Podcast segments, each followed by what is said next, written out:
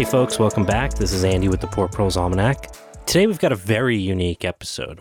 We're joined by Ben Brownlow from Fox Holler Almanac to discuss scything in a modern context. And unlike previous interview episodes, we're actually going to be pairing this with a really lengthy 101 Substack article, which we collaborated to put together. So, when you're listening, if you find yourself really interested in learning more, or maybe you find yourself drawn to the way Ben explains scything, check out our Substack article on poorprolesalmanac.substack.com. You can also get there by going to poorproles.com and going to the supplemental reader section. It's broken out into two parts, so you can read one part, listen to the interview, read the second part. We go from broad strokes conversation to more in depth detail along from part one to part two. So it's a good length of reading, and uh, it should definitely help answer a lot of questions. There's some video content integrated into the Substack article with some how to's, some examples of what he's talking about. So it's a really great multimedia resource for somebody that's getting into scything for the first time. So I really hope you guys enjoy this interview. Go check out Ben's work on the links listed in the show notes and tell us what you think.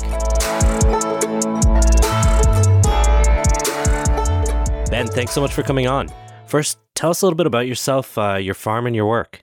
Okay, yeah. So I've been sort of doing a, a, variety of things here on a community land trust for about 11 years, sort of an integration of tree crops, native habitat, and pasture livestock. So we have an agroforestry cooperative and a dairy cooperative that's kind of under the umbrella of, of a lot of my work and we do some pastured pork and pastured poultry alongside that. Some subsistence gardening and plant breeding. We've been working on breeding uh, perennial walking onions to have bigger bulbs, breeding squash and cowpeas. We're here in northeast Missouri, so those crops seem to do pretty well for us. The uh, land trust is 280 acres. About 100 of those acres is in the Conservation Reserve Program in native warm season grasses mostly. We've got some woodlands, we have some sites for human development, and we have some agriculture sites that are separate from either that that you know reserved space or that forested space. Also, I help to feed a uh, kitchen collective, and that's where a lot of the produce ends up going to. And so we have, you know, 12 adults and three kids kind of in an outdoor kitchen during the months when that is, you know, possible. Awesome. Uh, now, for that trust, were you involved in the development of it, or was this something you kind of walked into? No, it's a you know it, it was a really great thing to not have to figure that out. Uh, yeah, I bet. Yeah. Well, that's that's awesome. I think uh, it, what you're doing is what a lot of people listening probably would love to do. So I guess before we even get into the scything content, I do want to pick a little bit at this because I, I know people probably want to hear about it. Tell me a little bit about like you've you've got this land trust and you've got all these kind of peripheral organizations going on with it. What does that look like in the the day to day, like structurally, not like what you're doing, but like how does that actually function and like exist? Yeah, yeah, yeah. That it, it's it's very complicated, um, but it seems to work. It's been working for about 25 years now. There is a uh, it's a 501c3 nonprofit that is sort of related to the community land trust. Um, it's you know, essentially functions as a, a board to oversee land use. And so, of the 280 acres here in Northeast Missouri, you know, the majority of it has been put aside for habitat restoration of native tallgrass prairie. But we do have about 40 acres cut out of that for human development. And so, to be able to lease that space, um, a person becomes a member of the nonprofit agrees to uh, a handful of sort of covenants. It's almost like a, it can almost be looked at as like a homeowners association, except our rules make a little bit more sense. So we're committed to sharing resources, organic production, habitat restoration, you know, radical recycling of resources and, and, and that type of thing. Those are sort of written into your lease.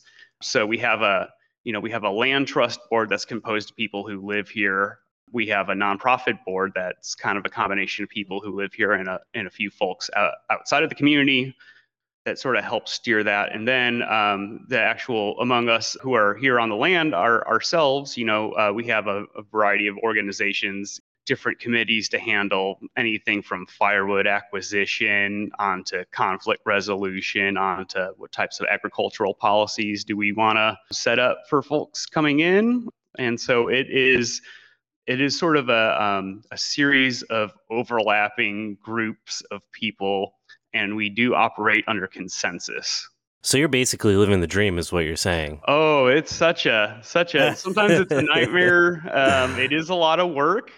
Just sort of ending up. Um, I would say that uh, my goals coming into this project had a lot more to do with my relationship to land and uh, a lot more to do with how I wanted to relate to resources in the world and how I wanted to respond to all the sort of doom out there.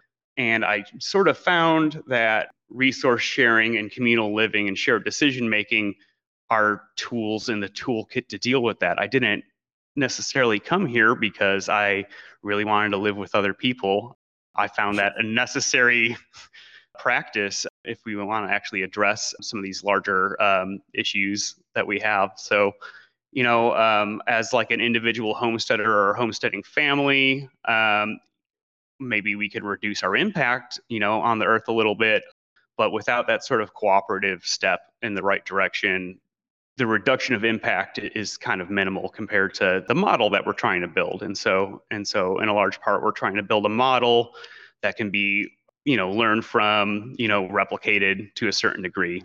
Uh, I also want to mention that in terms of land use, we sort of cluster a lot of the housing and shared resources together in one sort of centralized area uh, so that we can have larger tracts of land for wildlife and habitat restoration that don't have as much human impact on them. Now, there is a level of human impact in that we will burn our prairies sometimes to maintain healthy vegetation, and we will go out and manage our woodlands a little bit. And we do occasionally do some grazing and haying in those conservation areas in drought type emergencies as we've had this year. Yeah, I bet. It's been a wild year, that's for sure. So they've been burning that prairie for a number of years. Then I'm guessing, like, are you guys on like a three or a five year cycle, something like that? Roughly a three to five year cycle for most of our areas. And once it, what we um, we're stepping that up a little bit to control Lespedeza. We've had an issue with Lespedeza here on the land. Um, our local NRCS office says the only way to deal with it is to spray it down. But of course, we um, have an ecological covenant for organic practices. We're attempting to burn that a little bit more frequently to get that Lespedeza under control. That sort of, you can't really do it every year because you won't develop enough thatch. Uh, you, there's not enough fuel in the field to burn, but you know, every other year we might be able to pull off depending on how quickly that thatch develops. Yeah, I, I would be really interested to see how effective that is over the long term because I would imagine that it would, given the way, historically speaking, the way fire has interacted with non natives here in North America, that it seems to be really effective. So I definitely would like to know in a couple years how that's working out for you. I'm hoping uh, well. yeah. Now, this interview is a little bit different than what I've done in the past for listeners. We're doing something really fun. We're actually pairing this with a pair of Substack articles, part one and two, that we collaborated on, which you put a lot of the technical data into, which outlines a lot of the information on scything for folks that are new to this to the process or maybe they've read or tried a couple times and they've never really had any success or they did it once and they're like my back hurts. I'm never doing that again even though i want to do it. And, and, i'm one of those people. I i have hurt my back. I hurt my back doing a lot of things this is just one of them so i get it and I think it's really important to have an accessible resource that um, is not hierarchical in the way the content is delivered, the information is delivered, that it's a, uh, we're all learning this together. And some of us are in different spots in that learning journey. And I don't think when you when you start going down these really esoteric like knowledge sources, you can end up in some really kind of culty spaces. So I think this is really important to like kind of offer this as an alternative. So, first off, thank you for being involved and having s- such significant input in this. To get to the actual content, what got you into scything and I guess thinking about this need to have less of an impact and less of a negative impact on the landscape in general? Yeah, well, so I would say that sort of my my experience kind of growing up in a punk DIY space sort of prepared me for for this um, between dumpster diving, booking my own shows, fixing bicycles. I started examining resources in a different way. That's like the Boy Scout badges for punk kids. right. Like, yeah. have you? Eh, which of these have you done yet, and which ones do you still need to do? Yeah, yeah, and and so um, you know, I, I sort of um, found that, that with gentle guidance and, and, support from others, that like I could teach myself skills and um, as I sort of got a little bit more interested in ecology and you know uh, subsistence agriculture and aware of some doom in the world, um, found myself here in community, and I had a, a, neighbor who kind of brought me into the fold for scything. He um, Chad Knepp. Um, he's uh, no longer with us, but he often used to say, "I'm in one of the top five, you know, scythe mowers in North America," and and I think I, I think I believe that. Um, um, but despite all that expertise, uh, he was always open to just sharing use of the tool and and and trying to get more people excited about it because it was something that he was certainly really excited about. And so about 10 years back, he held just sort of a little workshop. Come on out, bring a scythe, you know, if you got one, and I'm going to teach you a few things. I showed up with kind of a, a, a crappy old garage sale scythe and he said, no, no, no, that's not going to do. But took a lot of time to help me make my own handle there that day and showed me some of the basics. And so one of the things that uh, you know I recognize I'm really privileged about living in community is that I have a lot of live resources of people who have done this stuff. Like whether or not you want it, sometimes if you're attempting a new skill here, you get an opinion on that. And um, I was very lucky to have a, a handful of people around me that already sort of have this tool um, and, and, knew how to use it. Um, Chad really taught himself, just kind of. I think he spent a lot of time with some archaic texts because he was learning this. This is pre YouTube, you know, a lot of yeah, this right. skill building, and so like you know, I don't think that there is a really solid replacement for a mentor mentee type relationship with a with a tool where a lot of the knowledge is sort of lost but this document that that that I'm working on is sort of an attempt to give folks the basics. I, I've sort of found that, yeah, as you said, there's some higher level, esoteric, inaccessible info out there, and there's you know sort of a you know and maybe sort of a hint of gatekeeping around that information, and then there is sort of the very brief introduction provided by folks that I'm not sure if they're actually using the tool or if they're like, hey, this thing looks badass and it's going to get me some clicks. Uh, so I'm trying to find the middle ground of giving folks uh, some actual useful information and uh, you know some direction, kind of going to the right place. I think it is something that you can teach yourself, and that takes time and it and it takes patience. And certainly don't want to lead anyone down the road of getting their back hurt in that process. One of the things I've noticed on social media is people talking about like AI being used to write books. And uh, a friend of mine pointed me to the fact that a lot of foraging books are being written almost verbatim the same by hmm. different authors all around the same time. And he's like, I think this is AI, and I think they're trying to sell stuff. And like, foraging is not something you can kind of AI automate, right? Right. Like s- slight differences, and suddenly you're suggesting something that's poisonous is edible.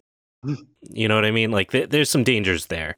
I'll be really curious to see how like a lot of this esoteric kind of content gets picked up by AI as, hey, this is an underserved market. Let's like go through this compendium of information that exists from like s- ripping through or reading through like old texts that are PDF uploaded to some storage facility or whatever the fuck and they just kind of like translate it into some like half-assed untr- you know meaningless textbook that's a 101 on like any of this kind of stuff. And that's that's really frightening. I feel like you're, you're starting to go down this weird road of like you have to know your author. You know what i mean? Yeah. um the way you might need to like i don't know i guess there's really no there's no like example of like when you would need to know the person behind something. So it, it's like this really kind of scary idea that like like people have historically written books that they didn't actually know and foraging is like a really good example of that. Like there are a lot of scientists and researchers or journalists that'll just be like i'm going to go through other books and pull that information to make my own book and have never actually worked with the plant. And a lot of that information is maybe anecdotal or maybe not nuanced as it should be. And that's where you get into like a lot of trouble and I, I could see that happening in scything as well, because again, it's kind of like who's going to fact check this because no one else knows it. So you put out your book and it like helps your image of being like the homesteader guy and you know maybe it's a follow up to your first book that did pretty well and you're like writing is a lot easier than farming so like let me just keep pumping out books on shit I don't know about. Hey, this is Andy from the Poor Proles Almanac letting you know about our Burr Oak Acorn Competition. We're looking for the biggest, most tannin free acorns you got, with a small prize attached to both the biggest, the most tannin free, and the best combined, with naming rights as we propagate those selections to boot. For more information, visit poorproles.com and click on the Burr Oak Competition bar. So, with that diatribe in place, you did this mentor mentee type relationship. Like, what did it look like to start thinking about trying to integrate scything into like actually managing a landscape?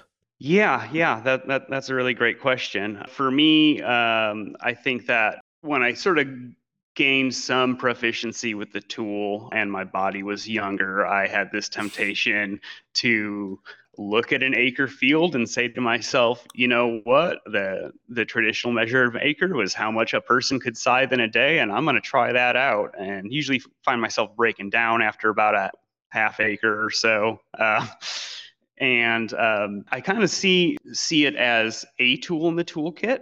We don't exclusively function with just scythes here. We do uh, take out a brush hog now and then. We will mow things with machines you know, we have a lot of land that we're managing, but it's sort of like finding out uh, where there's bottlenecks with those machines and seeing, uh, testing out if the scythe is more appropriate in those spaces.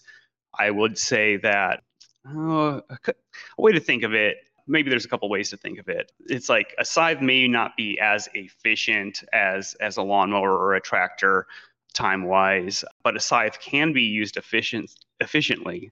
You've got this kind of there's maybe a couple gradients. One would be efficiency versus resiliency of the of the tool. And so like on the efficient side of the scale, we, we can use a different example. Vegetable seed. Okay. Hybrid vegetables. If you plant some hybrid tomatoes, you know they're gonna make lots and lots of, of big tomatoes all at once when you want them under ideal conditions. That's a very efficient way to grow that crop you know, you start planting some of these heirloom seeds, and you'll notice that some of them do really well in a dry year. Some of them do better, you know, resist cracking or something in a wet year. It may not get you to those high numbers under like perfect conditions, but in adverse conditions, they may do better than the hybrids. I sort of, in a way, view the scythe as a tool that's more resilient than it is efficient. It works great in wet grasses, it works great in little spots and you know, another thing is it is it is it puts our feet on the ground a little bit more. It's a contemplative sort of activity. It sort of brings you into your surroundings a little bit more. If you think about getting into the cab of a tractor and going out, like you know, we'll go out and we've got these some of these patches of Lespedeza are getting pretty big, and we'll try to mow them down before they go to seed and yeah, you can cover a lot of ground in it. But the little individual plants that are out there in the middle of the the sward, they're you know driving all the way, you know, driving a quarter mile away to hit six or seven plants in the the middle of a field starts to make a little bit less sense. But if you're walking out there, you start seeing all the little plants. You know, it kind of it kind of brings us a little bit closer in. It, it's it's a relationship building tool between a you know, a human and a landscape. There's a sort of a energy you know, uh, an establishment energy versus a maintenance energy uh, sort of gradient to look at in terms of what tools we use to manage land as well. It may not be really easy to dig a pond with a shovel by yourself. That's something where you might want to use a fossil fuel machine to push that pond into place.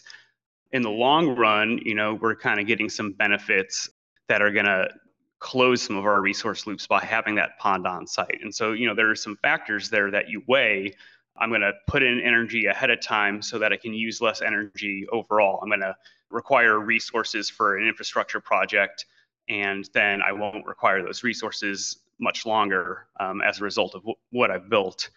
The scythe is a tool that doesn't require a lot of maintenance energy. We're not fueling it up every time we need to use it, other than eating breakfast or, or whatever.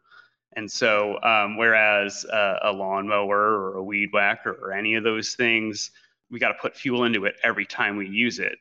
And so, for a large space, no, a scythe doesn't necessarily make sense all the time, unless unless you've got the sort of communal infrastructure of a bunch of people that want to mow with you. We have done that. That is that is fun. But I, I think that where the scythe makes a little bit more sense is let's say you're wanting to manage some grass by grazing. You can use a scythe to cut down the outline for the electronet fencing that you're going to set up so it doesn't short out so you can keep the animals in where they're supposed to be. And the animals can manage that grass for you and then you can move it again. And so you've kind of taken a couple of acres and reduce the amount that you have to mow to half an hour in the morning something like that I don't know. Is that getting at what you're asking? Yeah, yeah. I think again to uh, the point that we started with, it's like scything has like this really interesting cultural relic status that people are drawn to. That's why people want to like talk about them or pretend to write books about how they use them. but trying to find the balance of where it's appropriate versus well we have all this equipment why would i want you know the goal isn't to go backwards so why would i use this when it's like well actually I think instead of thinking of it as a replacement for like a lawnmower, it probably is a better replacement for like a weed whacker. That's right. Yeah. You know, when you start thinking about the dangers of weed whacking, if you have young trees, you know, it's very easy to destroy a young tree by not realizing how long the string is. You know what I mean? Like, it, it doesn't take much to fully understand the, the risks and damages that can happen uh, when you're using something that is so mechanized and so quick versus the slow and thoughtful process of a scythe, where you can be very careful and slow where you need to be in a way that mechanical equipment sometimes just doesn't have that nuance. And I think when we're talking about nuanced landscapes or landscape management, that nuance is really kind of the devil in the details, right? Where that's where you get into trouble the most is when you don't pay attention to those little, those areas that need extra attention. I know we had talked before recording as we were working on the Substack piece about like, oh, hey, I found this really rare plant that I would have never seen if I was just blasting through here. So I cut around it so it would go to seed, and that way there's more of it. And, you know, this is great for the local ecology, but I would have never caught that if I was, you know, just flying through with some equipment. And, and that's where, you know, that slowness, that taking the time, it really pays like significant dividends for the ecosystem health. Yeah, absolutely. Also, uh, just in terms of uh, animal life, uh, when I'm out with a scythe all the time, I'm finding snake nests, I'm finding ground nesting birds. Um, I can usually get up to a point where I say, "Oh, there's something, there's something already here," and I can just ignore a spot. Um, a lot of times on a tractor, you know, that might yeah. be a little bit too late. There's actually, you know, uh, the sound, the the sound of machines can kind of take us out of the space uh, a lot of the time. And so we're able to sort of enter that observation and an interaction place a little bit more carefully. Yeah. So, as somebody who, like I said, I hurt my back the first time I tried to use a scythe, got angry, hung it up for like a year, broke it back out, hurt my back again. And I was like, you know what? I need to like actually learn how to do this instead of being like, how hard can it be? I see p- videos of people just like swinging this thing back and forth in the grass and it cuts and mine isn't. So let me figure out what's going on here. And I think a lot of that plays down to the piece of equipment that you're using, the scythe itself, the size of the piece of equipment. Because again, like you, a lot of people coming into this are just like, huh, I saw one at a yard sale once. It was hanging on a barn and they didn't want it. So I got it for 25 bucks. And like with no context of, is this actually even supposed to be for grass, you know? Uh, and, and I think that is where you get tripped up is trying to save money, trying to just half-assed your way into this this practice. So I don't know if you could talk a little bit about like what that process looks like getting into the equipment. Yeah, totally. And this is a place where it's like my sort of DIY values of we can build anything, we can make anything work, sort of clash with it does help to start off with something that's kind of nice.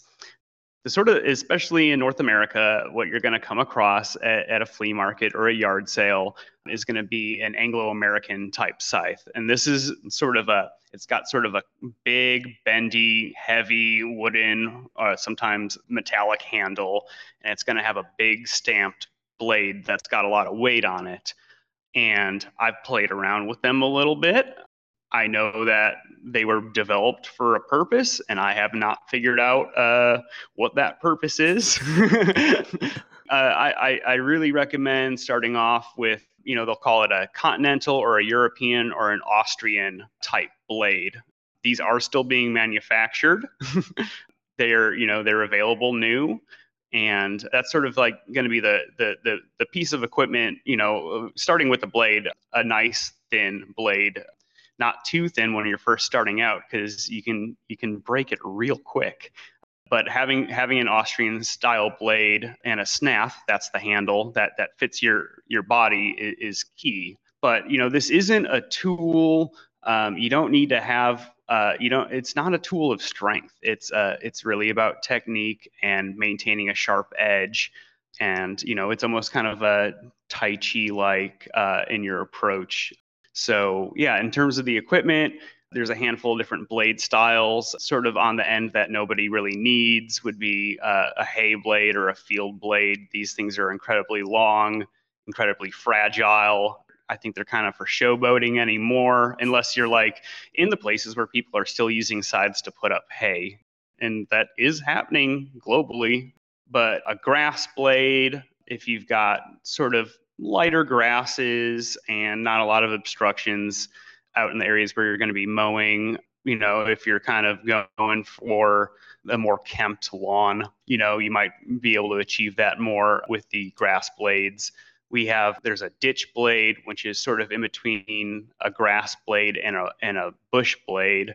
Those bush blades are pretty thick. They're really sturdy. You can cut through saplings. You can, you know, knock out brambles. Some of the thicker stalked weeds, in fact, you know, wouldn't be appropriate doing a lot of ragweed that's mature or pokeweed or any of that stuff with a grass blade um, could damage the blade. So moving to a ditch blade or a bush blade might be more appropriate in that sort of rougher terrain and yeah having having something that fits your body. So there's you know there's a few scything gear outfits that i could recommend. One of them you're going to pay for it but you can get a custom snath made for your body. You have to take some measurements. It's sort of a fun date for you and a friend to kind of figure figure that out uh, and you can send them in. That's a scythe supply and they're they're out in perry maine you know you can send them your body geometry. They they're really great for having clear instructions on their website and and they'll send you a snath that fits the blade and fits you. Otherwise there are adjustable snaths out there that are available. The brand that sort of makes some of the better blades and also makes uh, pretty good quality adjustable snaths is called Fux, F U X. Uh, it fucks. Fucks. Yeah. Feels good to say it, doesn't it? But they're uh, the, um, they do you know they have some that are semi-adjustable for different sizes of, of person. In general, though, if you want to make your own, of course, I like I'm a booster of making your own. Once you sort of learn how they're put together, you want to ha- have that handle interact with the blade in such a way that if you're standing right next to it and standing with the blade in front of your face, the edge of the blade at the bottom just comes up to your chin. That's a really good basic way to look at that. Um, there's a in the document I go through a lot of the sort of postures and we have some illustrations to sort of demonstrate you know the way you carry your body in it but you know in general like if you don't want to burn yourself out if that if you start feeling like you're mowing with a lot of force versus just sort of loosening up and, and going you know the if you're hitting that grass hard you're having to really push the blade through it may be time to sharpen. And so we try to keep these objects sharp objects.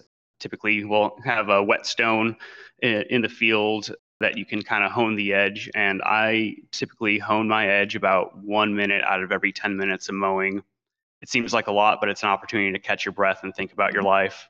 I think sometimes that's pretty important. Yeah. once in a while we got to hammer these blades too.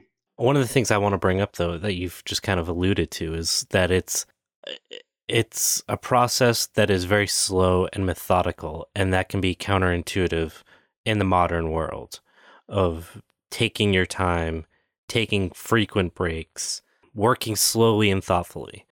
That's just not how we do anything, at least in this country. Everything is about speed and efficiency and trying to do things in a way that reduces your downtime or maybe even like collectivizes your downtime into like one big chunk. You know, it's your lunch break, not three different breaks throughout the day or four different breaks throughout the day.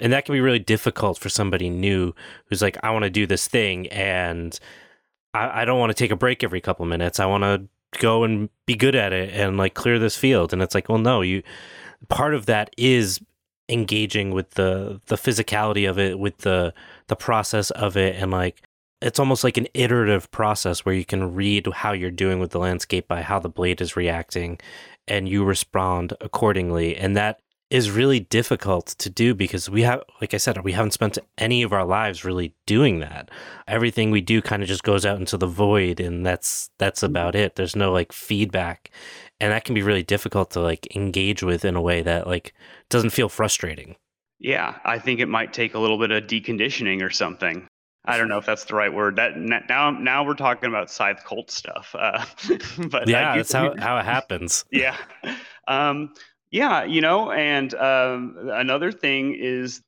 so the, the the the amount of time in a day when it's actually effective to scythe is pretty limited. It gets too hot, the grasses get too dry. I think I mentioned this before that compared to like a, a lot of mechanical equipment, um, grass cuts better with a scythe when it's got dew on it or it's wet. The blades are just plumper and they're they're pierced more easily by the edge. And so, you know, we have uh, there's there's limitations to use this tool is to um, purposefully set limitations on yourself. And it offers a lot of uh, space for reflection on it. So like if you know if if we were um, if we were you know in sort of a um, a non-capitalistic way going through our land management practices in a more not only seasonal but hour to hour sort of um, experience like okay we set aside an hour or so early in the morning for scything and then we take care of something else. And we come back to that scything the next day. It is this sort of graduated process and it's going to it's going to in the long run give us a lot more understanding you know of, of, of, the the land we're stewarding it might lead to some effic- efficiencies in the future.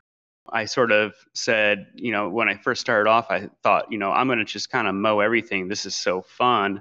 And now i i keep my mowing pretty minimal to what needs to be mown and it's taken me a you know the better part of a decade to figure out you know what does and doesn't actually need that treatment? You know how, in what other ways can i steward land by either leaving it alone or uh, incorporating a different management that the scythe is only helping me incorporate and, and, and that type of thing? But it does put you in a in a different rhythm for sure.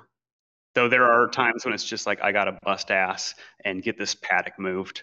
There's actually a fair bit of that but um, no. i'm hoping to sort of ease off on some of the animal agriculture that we're doing here. That was also sort of maybe more of an infrastructure type um, use of energy. And now that we've gotten some of the results we wanted with animal production, moving more towards tree crops. And you want to talk about sort of a glacial scale of affecting an uh, ecosystem positively, you know, get those hickories in. Tree crops are it. Yeah. Yeah.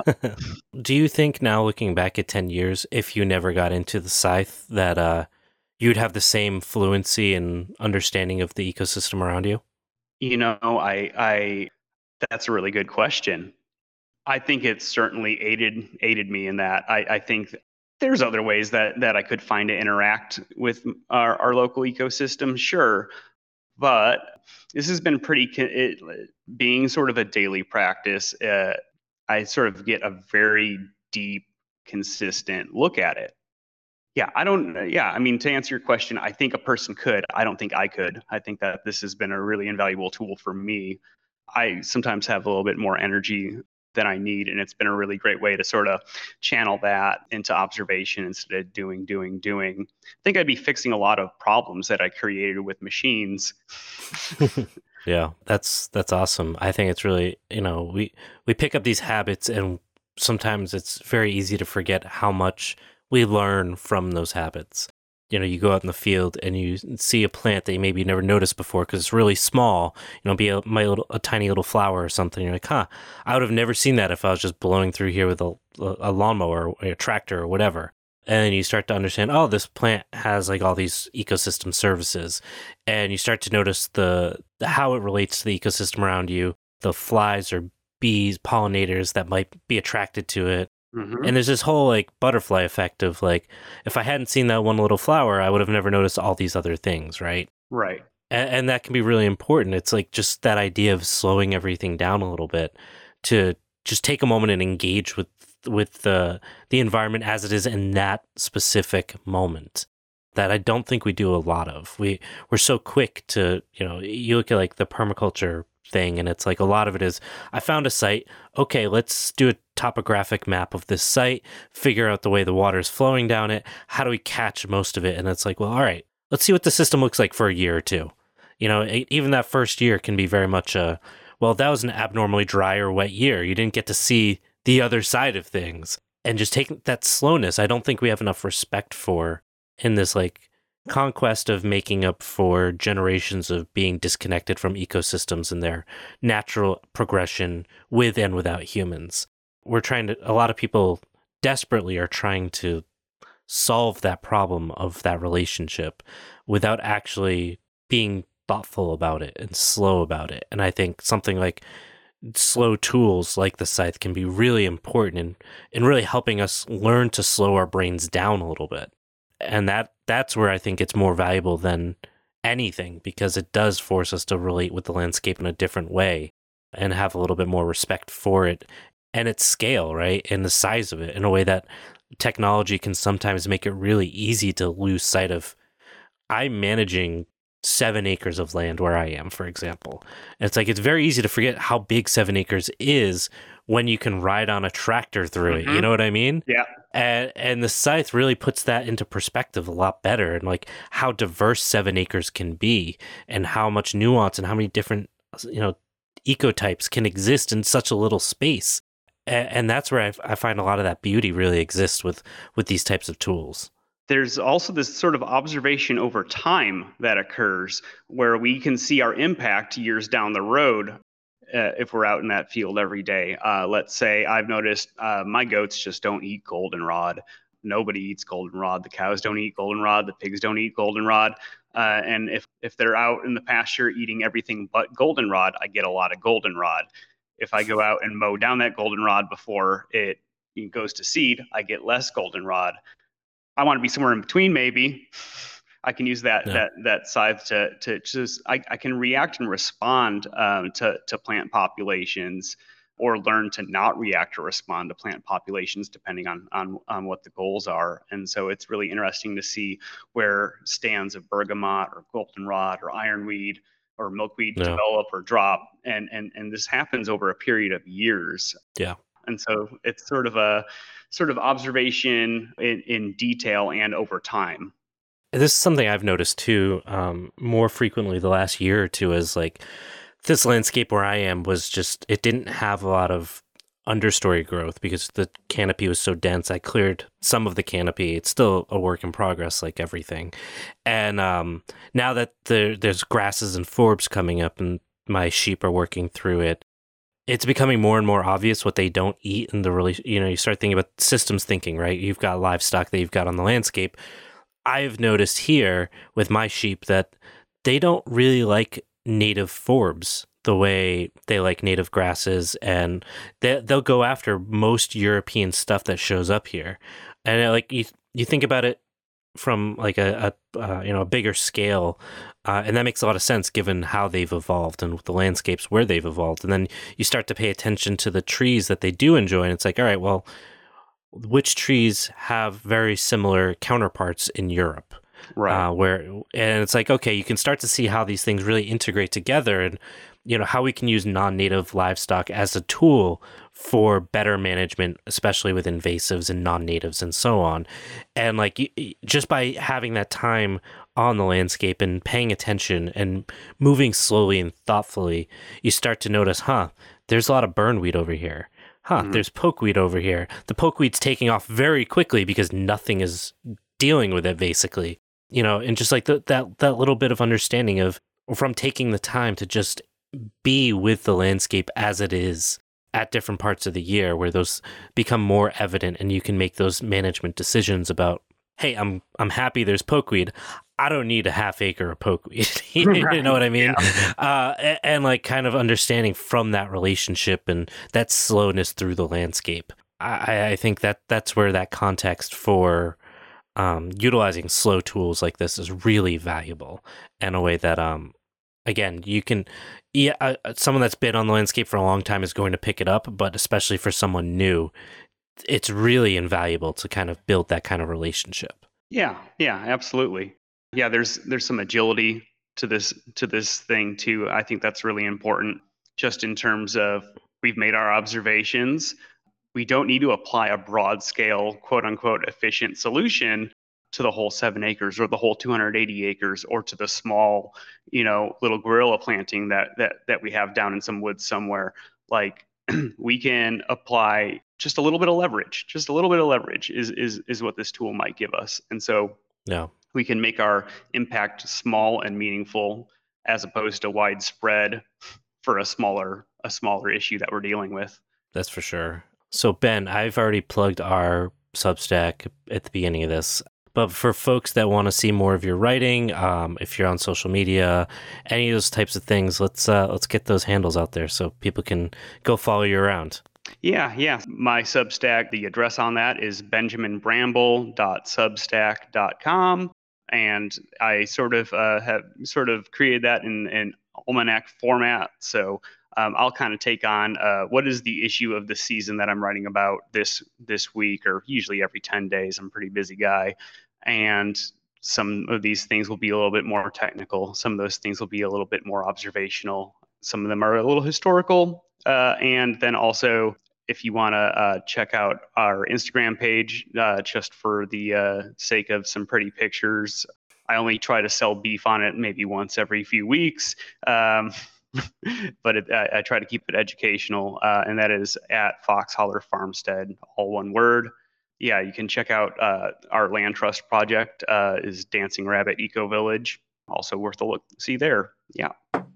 Cool. Awesome. Ben, this has been really interesting. Um, it was super fun trying to put this article together. I learned a ton from you, so I appreciate that.